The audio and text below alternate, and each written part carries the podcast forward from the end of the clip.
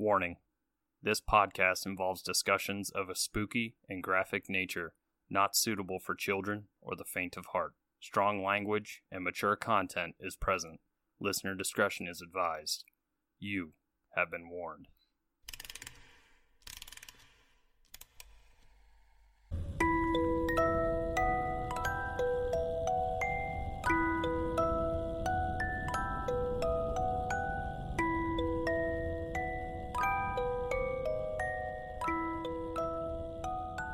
Hey, spooksters, and welcome back to another episode of Three Spooked Girls. My name is Tara, and I'm here as always with my favorite gal pal, Jessica.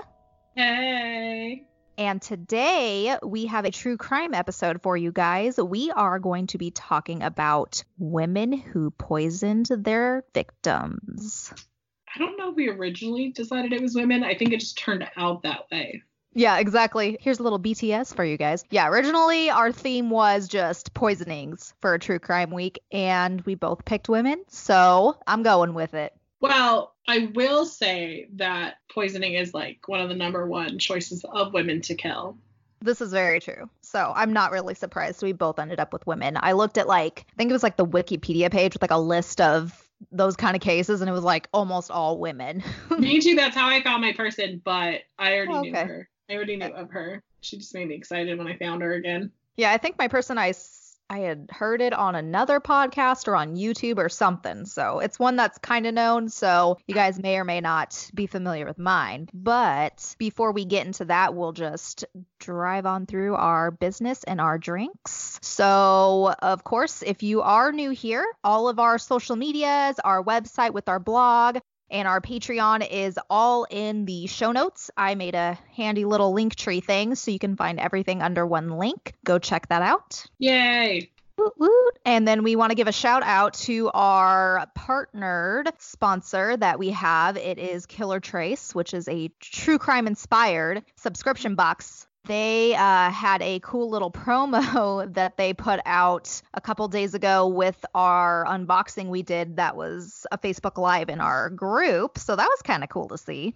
It was, except for like every single like still image where the, it's like I'm making a weird face. or like mid bite because I decided don't know why had plenty of time to eat before and plenty of time to eat after but I was like I really got to eat this shrimp fried cauliflower rice right now. I mean, but we didn't know it was going to get turned into a promo. True. So thanks, Killer Trace. We appreciate that because that kind of helps us out a little bit. But if you are interested in trying out this subscription box and mm-hmm. try to solve a cold case, go ahead and hop over to the show notes as well. And we have a handy little promo code that gets you a discount and you get some money off.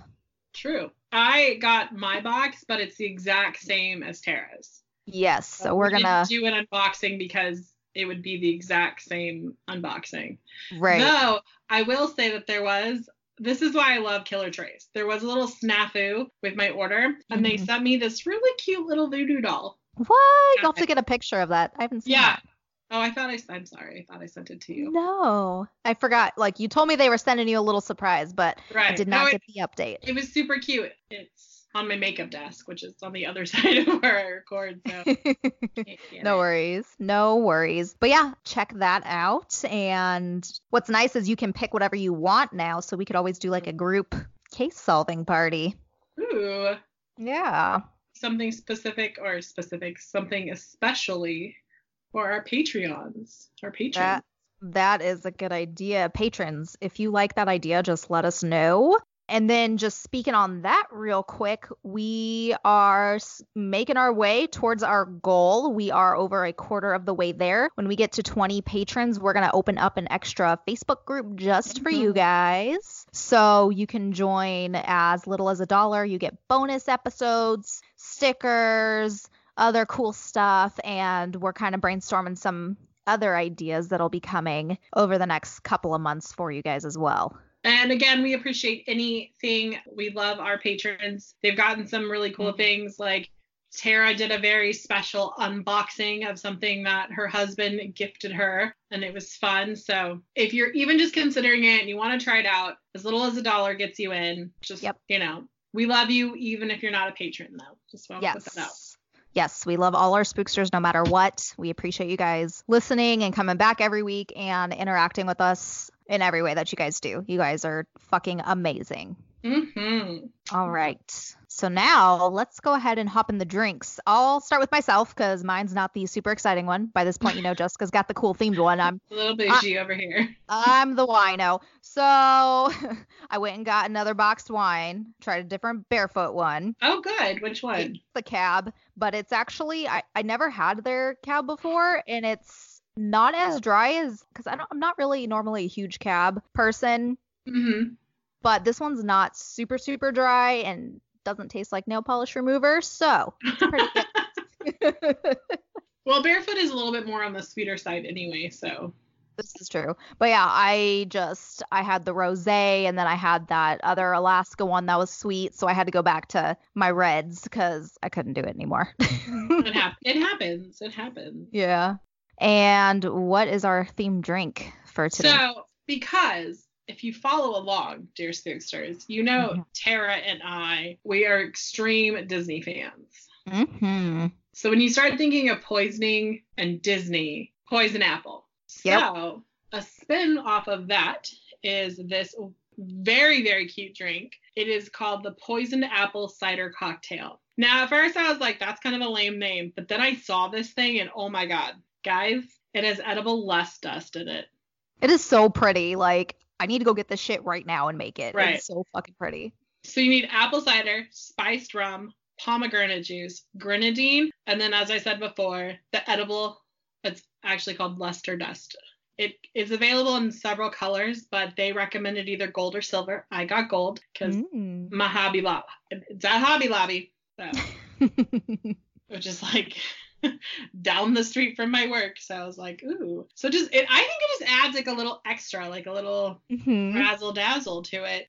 it. You make it in a shaker, but I think this is a perfect drink if you're gonna have a bunch of people over and you want to give them something because a lot of these ingredients you can buy in bulk.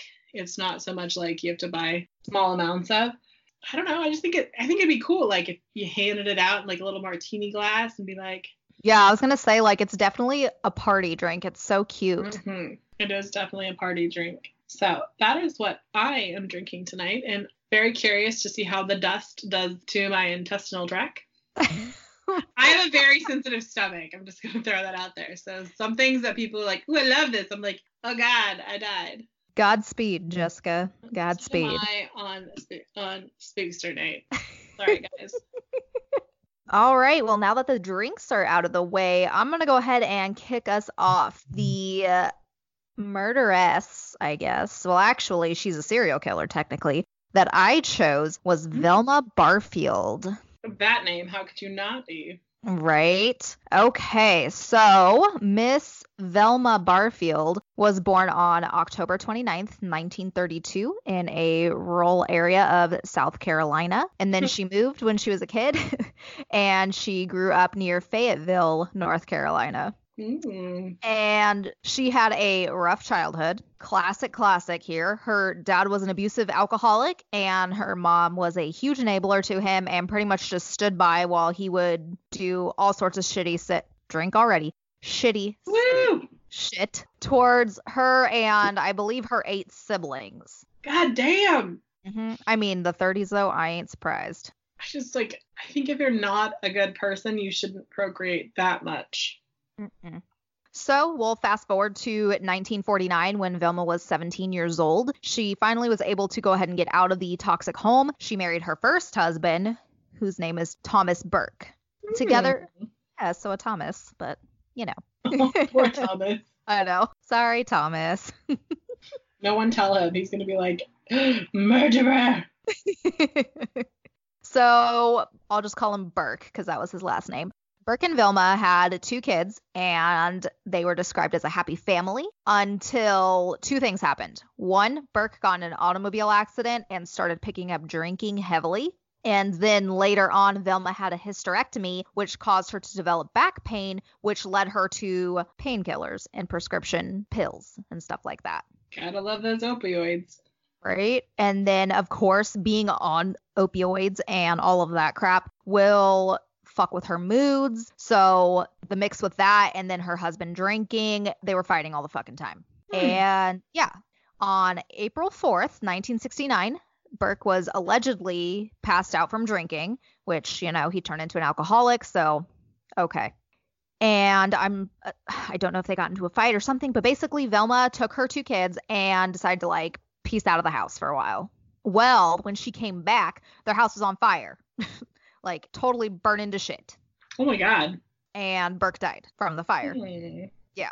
and they had ruled that he it was a cigarette or a match kind of thing. Okay. Their house was insured, so Oh, there you of go. course. Mm-hmm. And here we go. She bounced back quick. Not even a year later, she was married to her second husband Mm. in August of 1970. Oh Jesus. And his name was Jennings Barfield, hence Velma Barfield. Okay.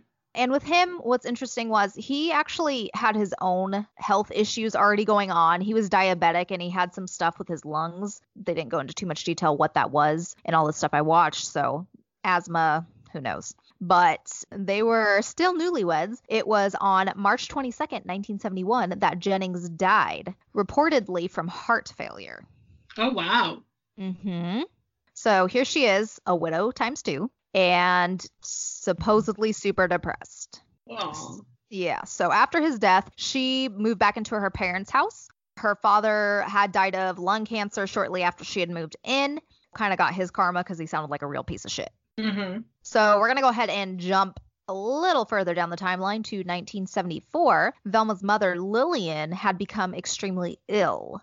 Okay. Her symptoms were intense diarrhea, vomiting, and nausea, Sounds like fun. right? But luckily, she did recover. So she was good at first. Later that year, all the way to December, she had her symptoms come back and she went to the hospital. And on December 30th of 1974, she died just a couple hours after getting there. Damn. Yes. So another death around Miss Velma. And at this Ooh. Yes, and at this point her family had basically said she was cursed because it was like everyone close to her died. People need to stop being like that person is cursed and be like Mhm. that person is a serial killer. Uh-huh. Well, it is the 70s, so I mean, you know. But interesting enough, in 1975 Velma did go to jail, but it wasn't for murder yet. She actually went for check fraud and served a 6-month sentence. and luckily, nobody Uh. died in that six months. Uh huh. Yeah, she was signing checks or doing, you know, and also bad checks with like her Mhm. mom's account and all that stuff because she was still addicted to the pills. So. Yeah, those are bad things. hmm So after that, when she was released from jail, she tried to like start over. So she got a job as a caretaker in 1976. She got hired for the Edwards family. She was mainly taking care of the husband. His name was Montgomery. He was in his late, late 80s, early 90s, I believe. And Dolly, the wife, was about 10 or so years younger. So she was like, she was still doing all right Mm-hmm. and Montgomery had other health issues already, so it was like she was helping with him, and then she was also being their housekeeper, like live-in housekeeper kind of thing. Got it. But by January of the next year, so 1977 now, Montgomery was dead. Damn. Yes, she worked quick. Yeah. He had he had the same symptoms as her mother did at the time of death, and then not even a month later, Dolly passed away that February due to a stomach virus. Yeah, nobody going. Not this yet. bitch is here for everything. Not yet. Well, see, I watched a couple documentaries and I also watched an interview with her, which was interesting. Mm. They said a lot of these symptoms her victims had, since they were older people, it was kind of like they just thought they were in bad health and old. Yeah. yeah. At this point Especially point. like her second husband who already had health issues. It's like exactly. okay. hmm exactly. Right after they had died, she was assigned to another home to be a caretaker. And this was the home of John Henry and Record Lee. So John was the next victim, and that was in June of 77, and he died of, I'm sure you can guess. Stomach issues. Yes, a severe stomach virus. As per her pattern, she works quick, right? Right. So that same year, she met her last boyfriend, Stuart Taylor. Run, Slash- Stuart, run. Oh, he did the opposite. They were that whirlwind, super in love, super like doing everything together. You know, he thought she was the greatest thing ever. So it was literally just a couple months that they moved in together. Shake my head. Mm-hmm. SMH. Exactly. And then everything was going great. Everything was fine. And then I don't know if she was at work, at the store, or something. He found a letter addressed to her from another prison inmate and he read it. He didn't know she hmm. went to prison. For the check fraud. Yes, for the check fraud. But he, but see, I guess the letter didn't say like, you know, they're not going to go into details about what she had been in jail for. So he had no idea she went to jail for anything. So he's like, what the fuck? Like, you went to prison? Well, when the fuck were you going to tell me that? What the fuck was it for? Like, who the fuck are you? They got into this huge fight, and basically he was just like, you know what? Fuck this. I'm going to go ahead and expose you, and I'm going to tell all our friends who the fuck you really are, et cetera, et cetera. Well, Miss Velma had not only that to be worried about, she was also doing her little check fraud shenanigans with his account. So she was afraid he was going to find out. Oh, well, I mean, it makes sense because he found out why you went to prison. Mhm. So I'm sure you can figure out what's going to happen next. Just a little bit. Just a little bit. So Stewart went to the hospital due to severe stomach pains and he died on February 3rd, 1978. Now, finally, somebody was motherfucking smart and caught on. And they are like, wait a minute. All of these people have fucking died around you from stomach issues. That don't sound right. Right. So- So they did an autopsy on Stewart, and of course they found plenty of arsenic in his system, and it was like so much, it was like invading his internal organs at this point. oh, wow. Yes. So she didn't just do like, here, let me dump a bunch of rat poison or a bunch of whatever. She like did it slowly. Right. And of course, she was like, I didn't do this. I would never hurt him. I loved him, you know, all of that shit. Right. But later, she actually tried to commit suicide. And her son, I don't know if she called him or what, but basically her son, who's who is an adult at this point, came to her house, stopped her, was able to talk to her, and then this was the point she actually admitted for the first time that she killed Stewart. Oh, wow. Yes. So of course, um, and I watched a couple interviews with him too. Like he turned around and called the cops, obviously. That's good. Because you know, some mama's boys out there are like, no, mama, I won't call the cops on you. right? So then after this, they took her in for a three hour interrogation, which Mhm. she admitted to six murders. Of course, there could be more, but right. this We just one should- know. yes. So, of course, she poisoned Jennings. She laced Montgomery and Dolly's food with ant and rat poisoning. Oh, God.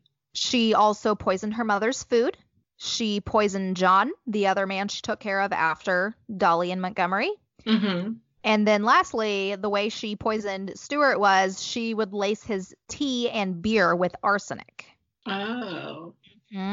And there's tons of theories or tons of people that believe that she probably did kill her first husband as well. It's not totally her like her MO, her pattern, so it was never confirmed. Like I could see it if she's like that, but it's like everything else was poisoning and then it's like she'd literally have to like set the dude on fire. So I don't know. I mean, if she hated him enough. she could also, like, have been poisoning him hmm and neglecting him and not taking him to the hospital. And it could have been like a lethal dose. And he Exactly. died while holding a cigarette. Exactly, you know, like super easy because he's a drunk. He may have Mhm. spilled, like even just dropping it, shit catches on fire in like two seconds. So, Right. And it would weaken you. So, Mm-hmm. and also you think about like the fact that, that the poison would interact with the alcohol. Mm hmm. So, exactly. And then, you know, we've talked about this on an episode before. I can't remember. Oh, I think it was the Jodi Arias one. So, of course, she went to the fu- like all these funerals for all these people she killed. because they fucked up like that. Yes. Well, that and it's like they were either, you know, significant other, family, like really close person to them. So it's like if Mhm. she didn't come, it would have brought attention to her. It would have been weird from the outside. You know what I'm saying? So it was just really fucked up because people were like, yeah, she looked like she was truly grieving. It was the weirdest thing because it's like you think like someone's a fucking cold blooded serial killer. They're just going to be like, I guess like Ted Bundy status and just be like, they're dead. I did this, whatever. But she played the part, unless you think she's I think a lot of women who kill, Mhm. like Mhm. maybe with the exception of Aileen Wuornos, there is this sense of like guilt Yeah. that they can't overcome. And so I think going like I'm trying to think about it from like a psychological aspect, which is that Mhm. maybe just going to the funeral is cathartic for them. Like, yes, I did this, but this is my way of making peace with what I did. Yeah, that makes sense. And I mean, with like how her personality was, that would definitely fit for her, I would think. Right. So once she admitted she killed all these people, they actually exhumed their bodies to take a look, and all of them had the arsenic in them. That's also got to be a hard thing for families. Is Mhm. like a lot of these people, she was their caregiver, and so they were like giving her money to essentially kill their family. And I've been Yeah. a caretaker before, and it's Yeah. you know people are completely dependent on you for everything. Mm-hmm. Exactly. So it's like one of the people you put all your trust into for yourself, your spouse, family member, whatever, she did these horrible things to them. Right. It just makes you kind of like kind of scared for when we get old, but you know. I think I think one of the interesting things about her is that she just she got to the point where like the guilt seemed to overwhelm her and she just confessed. Right. Whereas a lot of people would never have confessed. Mm-hmm. Well, what was interesting was she kind of had a little bit of like reasoning with what happened. So, of course, she went to trial Mhm. and she told the jury she didn't mean to kill them. Oh. Yes, she said she was only trying to make them sick enough so she could have to buy time to get enough money to repay the loans and all the crap for like, you know, the check fraud and all the debt she had. So basically, like in a fucked up way with the people she was caretaking for, it was job security. She'd be giving them the poison, but then she'd also be giving them some stuff to help aid them so they didn't get too sick. Obviously, she fucked up, but that was her like whole thing in her fucked up head was like, I'm finding ways to get more money for me, you know, not kill them in like life insurance wise, but like I still have a job, whatever. Or it was like with her mom, she was stealing from her. So she was like, if she's sick and I'm taking care of her, it's easier to get in her purse and swipe whatever cash kind of thing. Right. I mean, yes, and there's a lot of cases like that where like you know I like bones and there was like an episode like Mhm. that. I mean, that episode itself is like really twisted cuz it's like a polygamist episode, but like one of the sister wives and they were literally like all sisters, related sisters. Um one of the sisters like that was her job was to take care of the husband and so Mhm. she wanted more time with him so she would poison him so like little bits so that he Right. to stay with her and i think that's a lot of women's mo when they poison is not to kill Mhm. it's to just weaken them and make them stay so they have that control over them right or or attention, whatever it is their goal is with that. So yeah. well then you have like what is that like mon Munchausen by proxy. Mhm. thank you yes Yep. because Yep. And then basically, if you don't know what that is, it's like the caretaker is purposefully making the person they're taking care of get sick or have whatever symptoms or even straight up lying about it so they get whatever they want out of it. So it's like attention, money, whatever, the dumpster Mhm. fire of Gypsy Rose's mom, Dee Dee. We will get into that later. But it's yeah. yeah. and it's like that one family like I Mhm. can't even remember their names now. Like Tara and I were like up late one night and we were texting back and forth and she's like, What are you doing? And I'm like, I'm watching this family on YouTube Mhm. and she's like, Oh, let me see. And it because like anything to do with like mental illness. I know this sounds weird, like people with mental illnesses, it like intrigues me because of how society doesn't know so much. So I try to educate myself so that when I go out in public and I'm interacting with people, that I'm a little bit more what's the word I'm looking for, Tara? I don't know. I'm just yeah, I'm just trying to rack my brain on what their names are. Like I obviously know who you're It's talking about. Janny but- something. yeah, Um, go ahead. Sorry. Yeah. oh no, no, no worries. So essentially, what it is is it's like this little girl was on Oprah. This is how I found this. Um, I was watching a bunch of TED talks, and then this was in the corner, and it was like, uh, Tara found it. I see that. okay, it's the Schofield family. Susan Yes. and Michael are the parents. Yes, there we go. So this, like, seriously, like, I know this is a rabbit trail, but you need to look at this. This needs Mhm. attention, people. Like, because this is literally classic. Say it again, Mon- Munchausen by proxy. Yes. Yeah, this is literally the perfect example of this case. Mm-hmm. This mom, her name is Susan. Susan is literally, I'm going to say it, she's a cunt. Mm-hmm. She is like the worst of the worst. She has two children. First, Jani was, which is really unheard of that she was diagnosed this young with schizophrenia. Yeah. So like, and I truly believe this little girl has schizophrenia because Mhm. like look into it and you look at what she's dealing with. Like as a young age, like when Oprah was interviewing her, she was seven, and you could tell Right. they started medicating her. And it's crazy because you can like watch like this guy, this person has put so much time into exposing this family Mhm. because they need to be exposed. They live in a fucking like apartment in LA in like Santa Monica, and the two children sleep on air mattresses in the fucking living room. Mhm. The little boy, they diagnosed him with autism, and it's the same doctor who diagnosed Jani. Well, actually, too, like I don't know if this is a later update or you were gonna say this. No, no, he's. He's now six, and they've actually uh, supposedly diagnosed him with schizophrenia too, or Yeah. at age six they age six, diagnosed it's him like- that. very, very unlikely that two children in the same family would have schizophrenia. Mm-hmm. it's like I was reading about it and it's like so crazy. And this mom, like, she over medicates her kids. She puts a camera in their face 24 fucking 7. Like, and the two, like, the two parents, like, she's remarried and the stepdad has this, and I'm gonna fucking call it out, some fucking creepy, predatorial, like, thing with that boy. Like, that little Mhm. boy, like, he always has his hand on him. He's always looking for him. And that boy is just like, what do you want? Jani went from being able to like write to sing to like she could barely do her numbers, she could barely read words. Her entire existence is based on getting like ice cream from McDonald's or chicken nuggets. Mm-hmm. Because That's that's so sad. Yeah, literally like Tara was like, "Are you okay?" I was like, "No, I'm like sitting up, I'm crying because in a way she's poisoning these kids. Like she's over medicating. Like Mhm. you're watching this little boy like try to interact and he just his brain isn't it's not firing and it's classic medication overdose like Mhm. doctors are looking at this and they're like this is medication overdose but she goes to the same doctor and there are just in every profession there's bad doctors out there who if you bring them enough money if your insurance pays them enough they'll give you whatever the fuck you want Mhm. that's why like i really like hate getting prescriptions because like unless you absolutely need it Mhm. because one, opioids are addicting, SSRIs are addicting, benzos are fucking addicting. And then this is how fucked up this woman is. And I swear I'm gonna stop ranting in a minute. You're fine. Right? this woman is so fucked up. Like when that little girl, her name is Jani, like she's like a teenager now. When she got her period, her mom posted it online. Mm-hmm. This is not about her kids and their mental illnesses. This is not about that.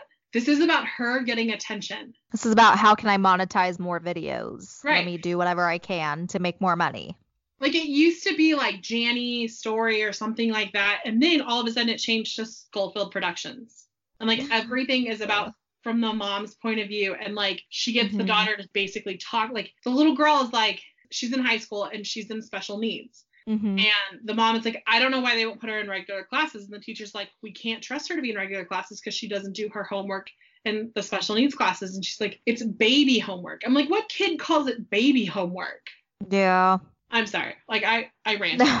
No, you're fine. And just like a little fun fact that kind of ties that into Miss Velma here is like when she pretty much should have been off of, you know, the pills and stuff, she doctor hopped. And even Mm. back then, like, well, I mean, I'm sure it was easier back then than now, but it's like she doctor hopped to get what she needed. So just dangerous, dangerous stuff. in like today's world, Mm-hmm. um, like I have Kaiser as a health insurance. mm-hmm. Kaiser's harder to get kind of fuck with because everything's recorded. Mm. But like if you have like a different health insurance, Right. you could go from doctor's office to doctor's office. There's Yeah. no database. Like if you pick your prescription up at Walgreens, that Walgreens has your stuff in it. I don't know if all Walgreens do, but that Walgreens does. Right. So then if you think about it, you could go to Walmart, you could go to I mean, people literally like I am all for alternative methods for pain relief other than opioids. And I get it, there are people out there who need them. Mm-hmm. They need them to be able to like stand because they're in so much pain. And I get that. But when I had surgery last year, it was a very simple like outpatient procedure and they were like, "So, would you like us to give you a prescription of like of like a nor- it was some sort of opioid. I think it was like Norco or something and I was like, "No. Can I just Yeah. get like ibuprofen?" They're like, "Are you sure? Cuz we can write you 3 refills." Jesus Christ. And I'm like, I literally am getting like an outpatient procedure done. right. You're like, I'm good. I'm going home today. And I said this, will an ibuprofen cover the pain? They're like, yeah, it, it could, or it could be too much for you. And I said, okay, well, how about this? I'll take the ibuprofen, the extra strength ibuprofen, and if I can't take it, I'll come back and get an opioid prescription. Mm-hmm. And they're like, cool. I didn't go back for it. I still have my ibuprofen Mm-hmm. Because, oh, mind you, they gave me this like a bottle that was like literally like almost Costco size. Fuck.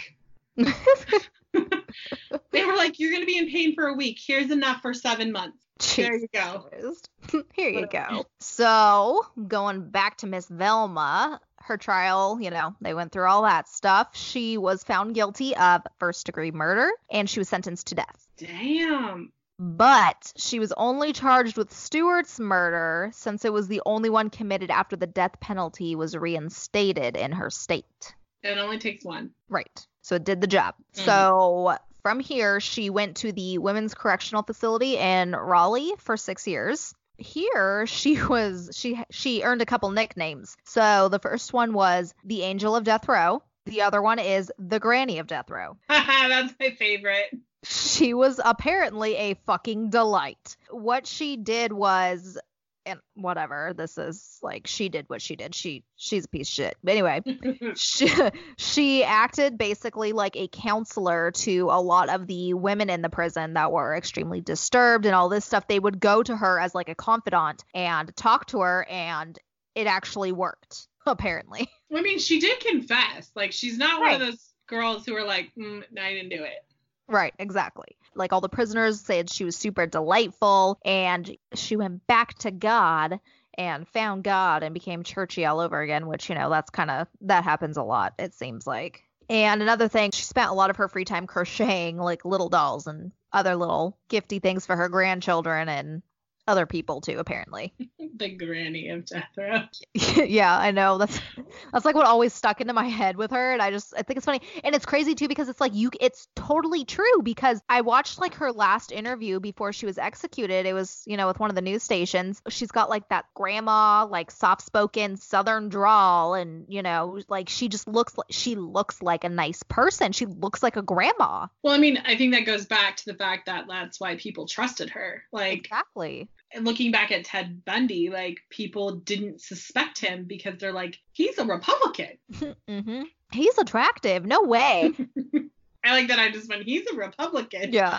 But no, that's the only thing popping Yeah, in my head. it's you know in the 60s and 70s it was like what people stereotype thought of a killer was just like creepy man, homeless, gross, like all of that, you know? Like and women were not thought of. no, absolutely not.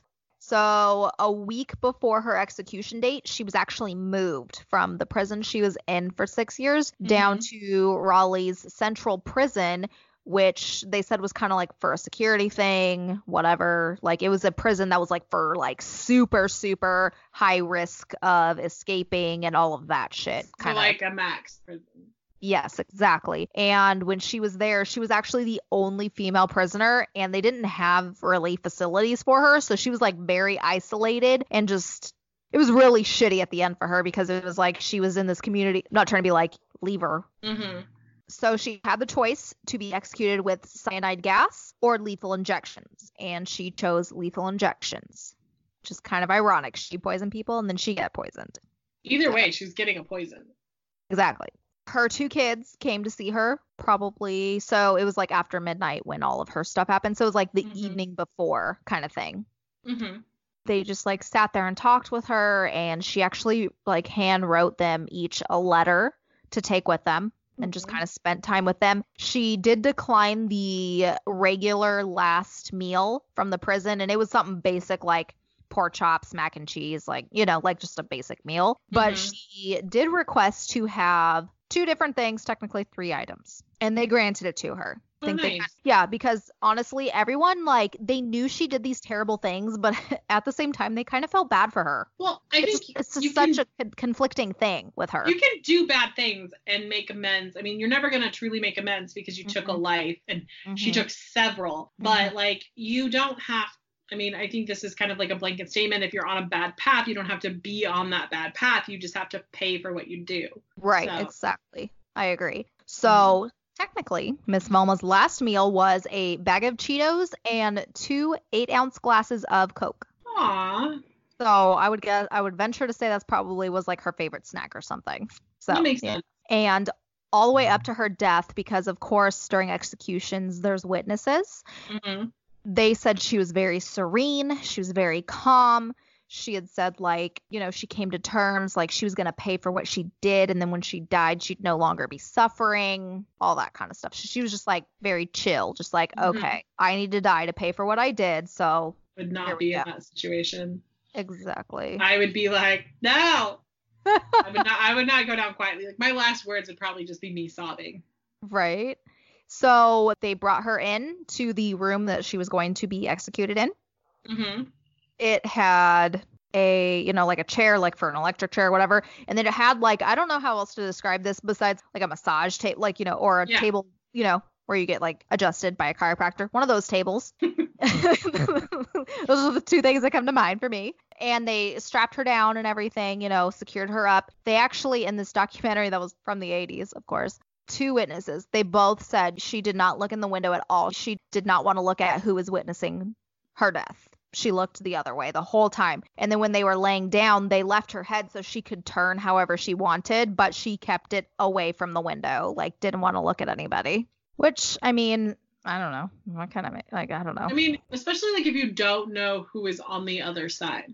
Right, yeah, because there was certain people like her family had been invited to go ahead and you know watch and all of that crap, but like Mhm. they didn't go. So it was like it was just random witnesses. Right. So But there is that chance that like if her kids made that choice, like they changed their mind, like she might not know and she doesn't like especially like if it was like a family member she maybe didn't get a chance to like reconcile with Mhm. or someone she didn't get a chance like could you imagine making eye contact? Oh, I know, right?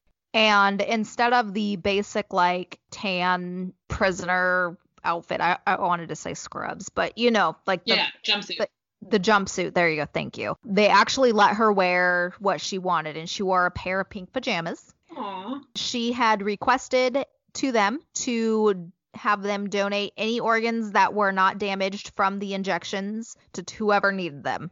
So, yeah. Okay, that's trippy because you know like I know. someone out there having like a serial killer heart and Right? Shit. But yeah, you know, and then like in that last interview, because I think that was like right before she was executed. I think it was, I don't know if it was before or after she was moved, but she just basically was just like apologizing. She's like, you know, not only to the people I killed, but to all the families that it affected as well. She's like, I truly am sorry. She's like, I was a drug addict. I was in this haze for 10 years. She's like, I can't, I have to take responsibility for it. Well, that's good. That's good that she took responsibility for it Right. and that she did say that she was sorry because I think A I lot don't of serial killers do not apologize for their handiwork. No, They love their handiwork. They're like, yes. Yes. But um, I think that it, I don't know, like that's cool that she did because in a way it's for those family members, they probably were like, why did she do this? And she was able to be like, this is why I did it. I was fucked up. Like, Mhm. it doesn't make up for what I did, but at least now you know. yeah, I kind of think like I'm really conflicted about her because she's not your typical serial killer. You know what I mean? Mhm.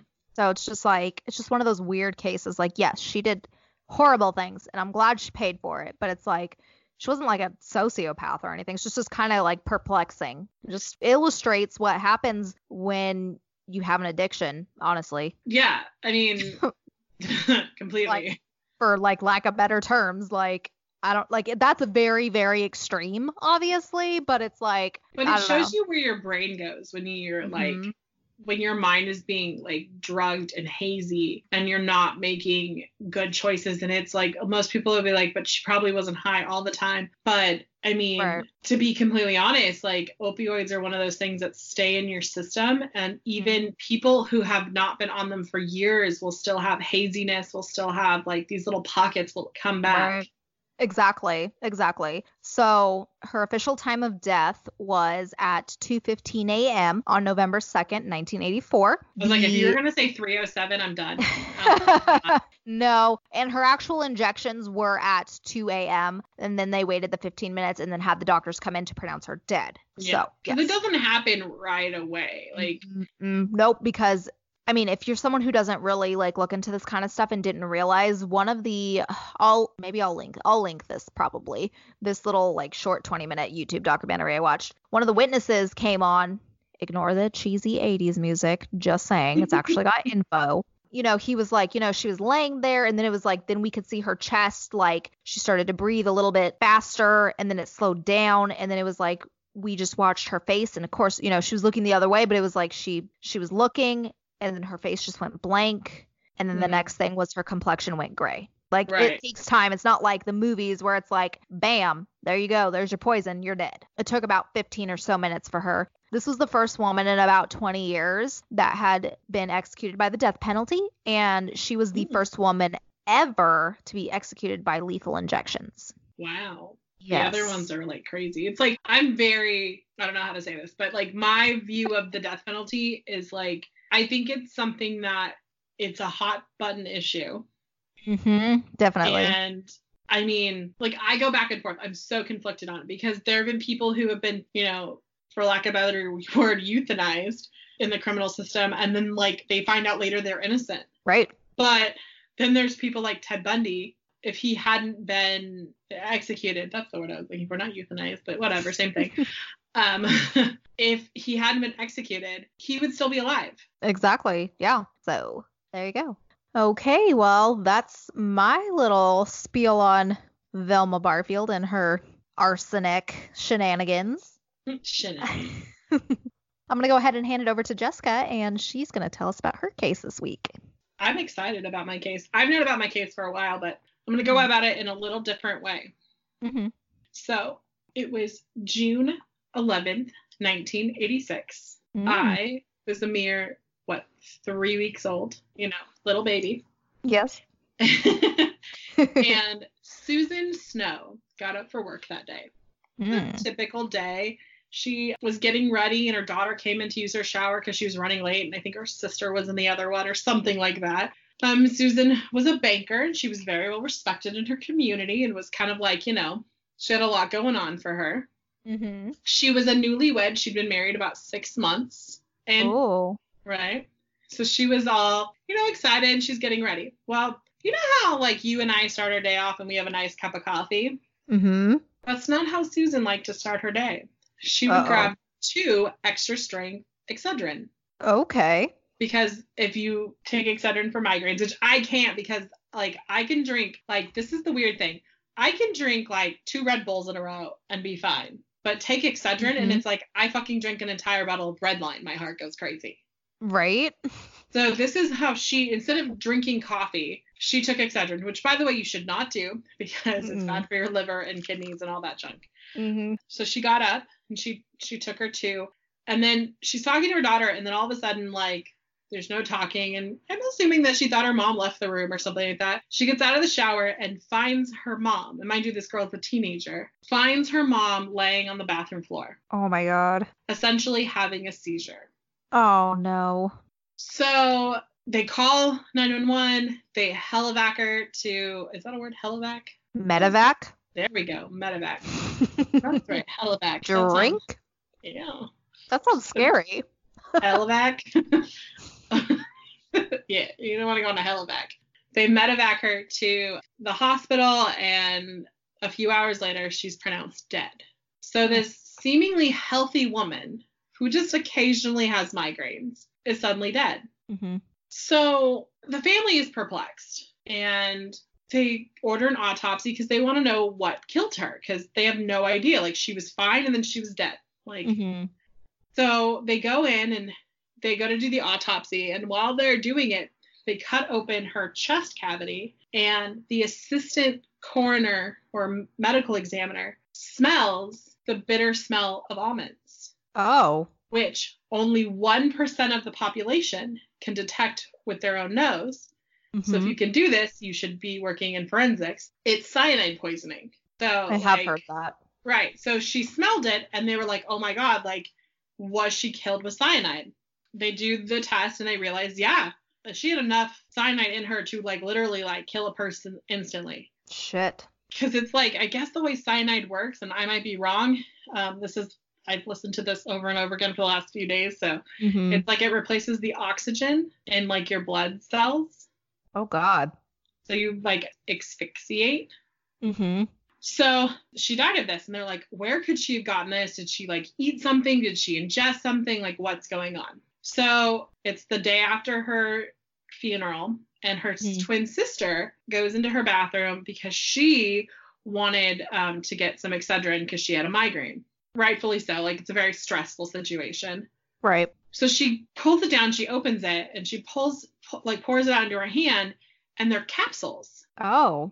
And she's like, my sister only takes tablets because here's the thing in 1982 in Chicago, there was this big thing that happened with poisoned Tylenol. Mm-hmm. So it's this big, so like, because of that, she's like, my sister only takes tablets, you know, the kind that's like, Like the white ones, basically. yeah, yeah, Yeah. Not, not the little with the plastic covering. Yeah, like not the like gel.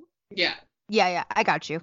Yeah. So she's like, okay, this is weird. So she thinks this is really weird. And so she thinks this is where the cyanide came from. So she calls the police, police come get it. They test it. There were 10 more pills in there with cyanide. Oh shit. Right. So, like, that bottle alone could have killed an entire family, is what they said. Like, could you imagine if it was just a really bad day and everybody had a headache?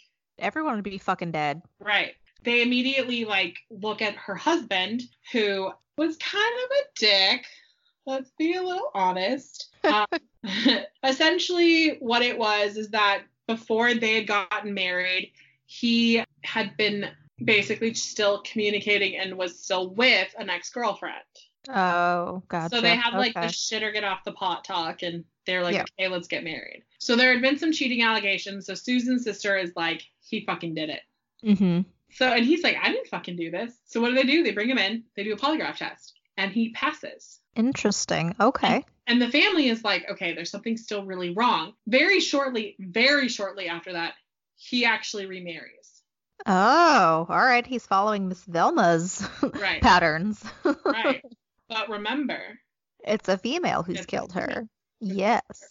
So they're like coming up a dead end. So what they think is like, okay, there's possibly more pills out there. Mm-hmm. We need to alert. We need essentially people to like freak out and dump this shit down the toilet. Yeah. This happened in Auburn, Washington, which is a suburb of Seattle. Mm-hmm. So they were like, okay, everyone, this happened. If you if you think you purchased a bottle at like this store, bring it to the police or throw it away, like that kind of stuff. Mm-hmm. Well, in enters Miss Stella Nickell. Ooh, okay. hmm So Miss Stella Nickell, whose husband died June 5th, 1986, Mm. contacts the police because she believes that her husband, who had died, and they ruled it as emphysema, was incorrect. She swears that he had taken this Excedrin just a couple hours before he died. Mm-hmm. Because he had a headache and then he took it, and then there shortly after he died at a local medical center. And they ruled his death as a natural cause. They did it for emphysema. Okay. So Stella's like in this like panic, not because like not for the way you want to be, not like I want justice for my husband, Mm-hmm. but in the fact that Stella had, and we all know what everyone's favorite motive for murder is, life insurance policy. Yes, number one thing. I swear to fucking God. So she had taken, or at the time, there were life insurance policies out, and her husband's name is Bruce. Mhm. And Bruce's life insurance policy would give her like I think like between twenty five thousand and like seventy five thousand dollars for a death, and then if it was considered accidental, would get an extra hundred thousand dollars. mm, so convenient. He died from some Excedrin. Right, but emphysema is considered a natural death, and therefore greedy bitch. So she this got is screwed. So this is what happens. So she goes to the police and she's like, "My husband died. I think it's this. They're saying it's uh, you know emphysema." And the police are like, "Okay, well we'll come to your house." And they came to her house and they and here okay, this is Stella's first mistake. Mm-hmm. Stella's first mistake is that she had two bottles. Mm. And not that she had two bottles, but she said she got two bottles from two different stores. Oh, okay. Because the detective immediately thought to himself, how fucking unlucky could one person be that they would have gone to two different stores, bought two different bottles of Excedrin, and both be laced with cyanide? So that's gonna be slim to none. Right. That's what they were thinking. They're like, you have better chance of winning the lottery without without buying a ticket. mm-hmm. It's greater thoughts. So they're like, okay. And they start thinking, I think this lady did it. Right. So here's the facts with this. So she keeps pushing, no, no, I need a new autopsy. He did not die of natural causes. He died from Excedrin poisoning, which, by the way, he did. Okay. We all know this because Yeah. she murdered his ass. Right. Essentially, the detectives are like, okay, I don't understand how this works. mm-hmm. Well, if you think about it in this like weirdly unlogical but logical way, Stella needed an emergency for people to even consider because the insurance company were like, look, the ME said that it was emphysema, which is a natural death. Why would they look into this? The only Mhm. reason they ever look back into an autopsy or do another autopsy is if they think foul play has happened. Mm-hmm. And what you're saying is that he just died from Excedrin, which people just don't die from Excedrin. no. So, I'd be all the dead right now because I get migraines all the time. right, right. So that's when she comes up with this plan. If I take, and she took three more bottles and put cyanide in three more bottles and placed them around, around kind of where she lived okay. stores. So she snuck into stores and put them on the shelf. Wow. Right. So I don't know if she like opened it and like this is where that like anti-tampering shit comes from. Like when Mhm. the next time you're opening a bottle of something and you're like, why the fuck is like 12,000 pounds of cotton in this thing and this can't open seal is because of this bitch right here in the Mhm. 1982 Mhm. title thing. So they're like, okay, but it doesn't make sense. Like, why would Susan Snow be a target? Well, she wasn't. This is literally one of the only cases that a woman killed another woman or killed another person without By knowing. chance. Right. Yeah. So this is how she gets caught. So they're like, okay, she's got two bottles. She said she got them from two different stores. She's really pushing this thing. And when we asked her to take a polygraph test, she says no. It's always like, I don't feel good, or, you know, I don't want to do it because I don't want to relive my husband's death again. Mm. And like, I would be the first person to be like, you know what? I want to take a polygraph test because I want you to figure out who killed my husband. Yeah. Exactly. Like, like normal people would. mm-hmm. So then detective, whose name was Michael Dunbar, he um, gets a hold of the insurance policy company. Mm-hmm. And they have received this letter Oh. from her. And essentially this letter is saying, oh, it's not the insurance company. I apologize. It's the mortgage company. Gotcha. they because they had money problems. Okay. So you're probably wondering, besides life insurance money, what is the other motive for this? Mm-hmm. So Stella thought she was a hot piece of ass in her 40s. okay. She's one of those women who like I'm still hot as I was when I was 20 something. I want to go out and party. And her husband Bruce was more like, We're adults. right, like let's stay home and like fix up our house. Let's go for a ride on our motorcycles. Let's go do fun like normal grown-up activities. And she's like, I want to go get drunk. I want to go sleep around. She had a boyfriend. Oh. So that's Okay. why she takes out this insurance policy Mm-hmm. because she planned to kill her kid or kill her husband. Mm-hmm. And I'm glad I said kid because she talked about it with her kid. oh my god. She's an adult. She was 26, so it wasn't But like a little. but yeah. still, it's her dad. Yeah, but Sorry. but it they they said that these two were a lot alike. Like they were very. right. yeah. I bet there was some way for her to benefit from it too. Oh, most definitely. I think it was like Mhm. if you don't say anything like that we talked, I'll give you some money. Mm-hmm.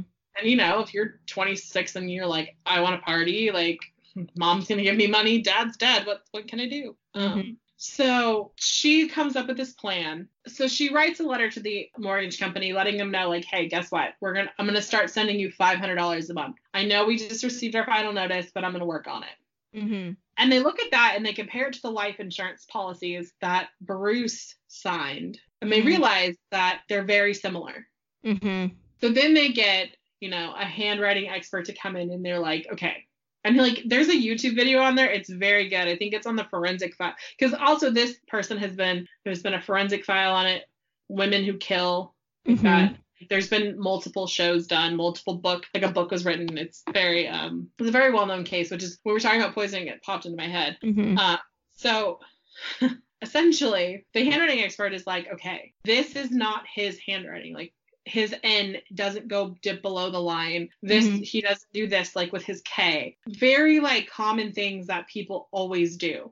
Mm-hmm. Like I don't always sign my name the same way, but my J is consistent. Right. So they were like, okay, this is more like hers. Mm-hmm. And so they have this. So then they're like, what do we do? This is circumstantial. Like, we could get her on fraud, essentially, but we wouldn't be able to get her on murder, which we need to get her on murder. And how do we link these two cases? How do we link Right. Susan Snow with Bruce Nickell? Mm-hmm. Wow. So they've surrendered the bottles, right? Mm-hmm. And they start looking, and this detective is talking to the lab, and the lab is like, it's like really weird. There's these like green speckled flakes in this stuff. And I don't know where it comes from, but it seems to be like these four compounds are commonly found in like an algae cleaner Oh. fish tank.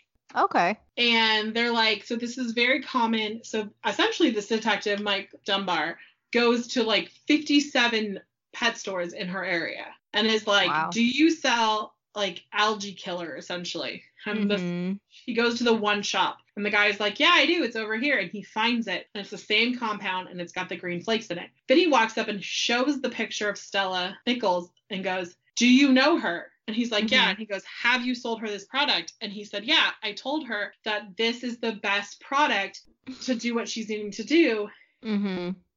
and that you should crush it up because it works better. Mm.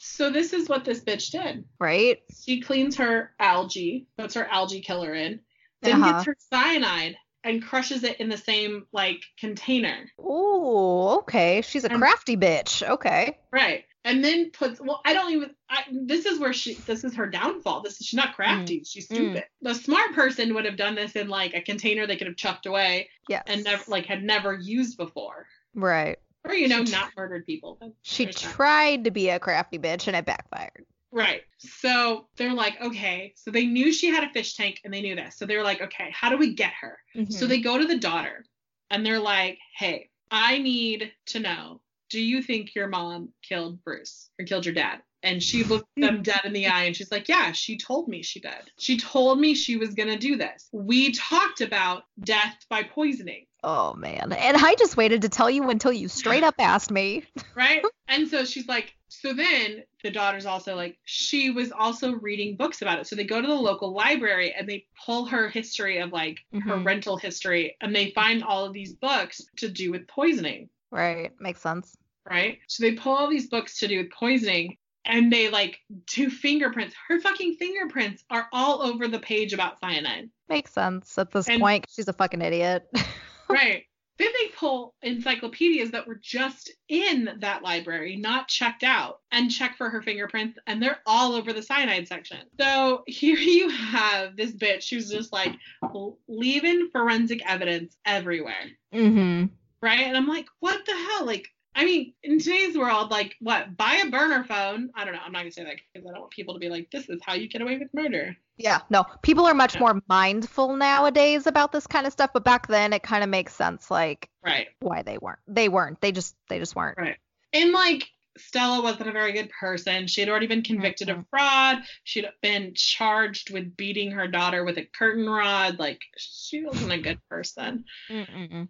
Essentially, like, now they're like, I gotcha. Right. And so they arrested her in December of 87. So, like, over a year and a half later. So they've Mhm. done all of this work. Mind you, this whole time she's still trying to get the life insurance policy. Right. And they're just like, really? Like, because it Give was going to come out to be about $250,000 for the policies to, when they paid out. Gotcha. So she was like banking on that. Mm-hmm. So she made about 60 capsules. wow. Right. She could have fucked a lot of people. Yeah. I don't know if they got the ones from shelves or people just turned them in, but that's like they found the other. There was five total bottles and they found them. Hmm. So here's what she's convicted of. This is what's weird: is she's convicted of two counts of murder Okay. with product tampering, murder with product tampering, and then five counts of product tampering. Oh, all right. She is serving 90 years. Now here's the fucking trick. So I'm sitting here and I'm like, okay, because this all happened in Washington. I'm like, where is this bitch at? Mm-hmm. I shit you not, Tara. She like is being housed in a facility that I used to live near. Oh my god, no. So I used to live in Pleasanton, California, and this woman is in Dublin, California, and there's literally a freeway. Remember, I'm always like, come to Pleasanton, come live here. There's, you know, the reserve Ah! over there. I She's there. oh god. Right. I was like, holy shit. No, no. So she's housed there. Mhm. Mind you, she was available for parole as of December of 2018, but she didn't get it granted. good. Right? Stay there. She is currently 75 years old. I mean, let her fucking rot at this point. Like she Right. killed two people, one innocent person she didn't even fucking know just to set up her shit. Right. And like that's the weird fucked up thing. They're like, she's truly evil because Mhm. she was willing to kill, like, potentially, depending on who it was, she could have killed dozens of people. Mm-hmm. And she wanted to kill dozens of people because then it would be like, oh, it's not her. Mm-hmm. Of course, you know, she has maintained her innocence, Of course. which stupid bitch, like, come on. But like seriously, like the thing is, oh, and here is the awesome stupid shit. Eventually, mm-hmm. her daughter got to cash in those life insurance policies. That What was the the, I believe, the deal that she made. So she, not only did the daughter like tell the cops this, she testified against her mother in court. Let me help you put her in prison, but I want that money. No, pretty much. Like That's what happened. if you were a cop and you were like, she's literally the star fucking witness. We'll help you get your life the life insurance policy because two hundred fifty thousand dollars in eighty six. That's life changing money. Oh yeah, absolutely. It's fucked up, but I mean at that point it's kind of like can you blame the cops? Like they kind of had to do what they had to do. They had nobody else. Right. I mean, and Stella has made several appeals throughout. It's gone mm-hmm. nowhere. As of right now, there are no paroles on the docket. If she were to live, and I say if because, you know, she's 75 now, mm-hmm. her release date would be July 10th, 2040. Dang. And that's like right now, I said no parole hearings are scheduled or even. But it's so weird that she was so close. I know. This is just like a mind fuck. Like, we're going to visit Thomas's parents this weekend. And this is like literally like five miles from their house. That's crazy. I know, cause like I came and visited you, so like I said, I probably was on that highway, like crazy. 580. Yeah. For sure. I know you were because I'm pretty sure we went on it together. Mm-hmm. Mm-hmm. Oh yeah, no, it's Yeah. um it's crazy. Right? Shit. Which and the weird thing is I didn't even know there was like the, it's a low it's a low security minimum like facility. Uh huh. I didn't know it was there though. I knew that there's like this big prison ba- or this big jail back there. It's called Santa Mhm. Rita. Yeah, that's different. It's so. like the one you go to before you go to San Quentin if you're a dude. okay. Yeah. Which, by the way, just like for your information, in case you don't know, I think that San Quentin needs to be torn down and put in a different location because they have fucking bay views. Like in an area like in San Rafael, which is not like a cheap place to live. Right. It's like they get waterfront property. I'm like, mm, Mm. you all are murderers. And if you have a window, you can look out and see the ocean. I Shit, to it's pay like, like thirty five hundred dollars for you know a studio apartment in San Francisco to do that. yeah, insane. right? Why you? But yeah. Honestly. So both our ladies were like pretty fucked up. I mean, yours, I'm glad she was remorseful. Yours? No fucks. No fucks. I mean, like the thing is, is like she already didn't like her husband. She Mhm. had a boyfriend. She would have been better off, like you know, blowing up the house. True. But the way she went about it, like the, the weird thing is, is it's like she made that decision. Like at some point, she was like, "They're not believing me. Now I need to go kill other people for this to happen." Right. That's what blows my mind. I know. Jesus. Two very messed up individuals who decided to be like, you know what? I'm gonna murder these people with poison. So here we go. And honestly, like they look very similar. Right? I know. It's just crazy. All right, guys. Well, that will go ahead and conclude our episode on poisonings this week. yes. We hope you guys enjoyed so, so much. If you are new here, we hope that you will uh, continue to show the Spookster love and subscribe and come hang out with us on our social medias. And whether you're new or you've been hanging around for a while, if you have not, please leave us a review on iTunes. It helps us out a bunch, lets us know on as far as feedback what you're liking, what you'd like more of. We're always open to topic suggestions as well. Yes, because we're here for you guys. I mean, it's a little for us, but mostly for you. yes. 100%. All right, guys. Well, we will go ahead and see you next week. So enjoy your day. Be safe. Don't take any sketchy pills or food from anybody. right. Remember, there's a reason that there's tampering like stuff on it now. 100%. All right, guys. We'll see you next time. Bye. Bye. This week's promo is Deadtime Storiez. Check them out. Hey guys, I'm Sarah. And I'm Stephanie. And we're the hosts of Deadtime Storiez. Dead Time Stories, with a Z, is a weekly podcast where we tell you stories of ghosts, hauntings, mysteries, conspiracies, the supernatural, paranormal, the generally eerie, spooky, and all around weird. If you like scary stories, witty banter, and classy broads, we're your ghouls. Gals. Gals. New episodes are posted Thursdays at midnight on iTunes, SoundCloud, Google Play, and Stitcher. Listen and subscribe, rate and review today.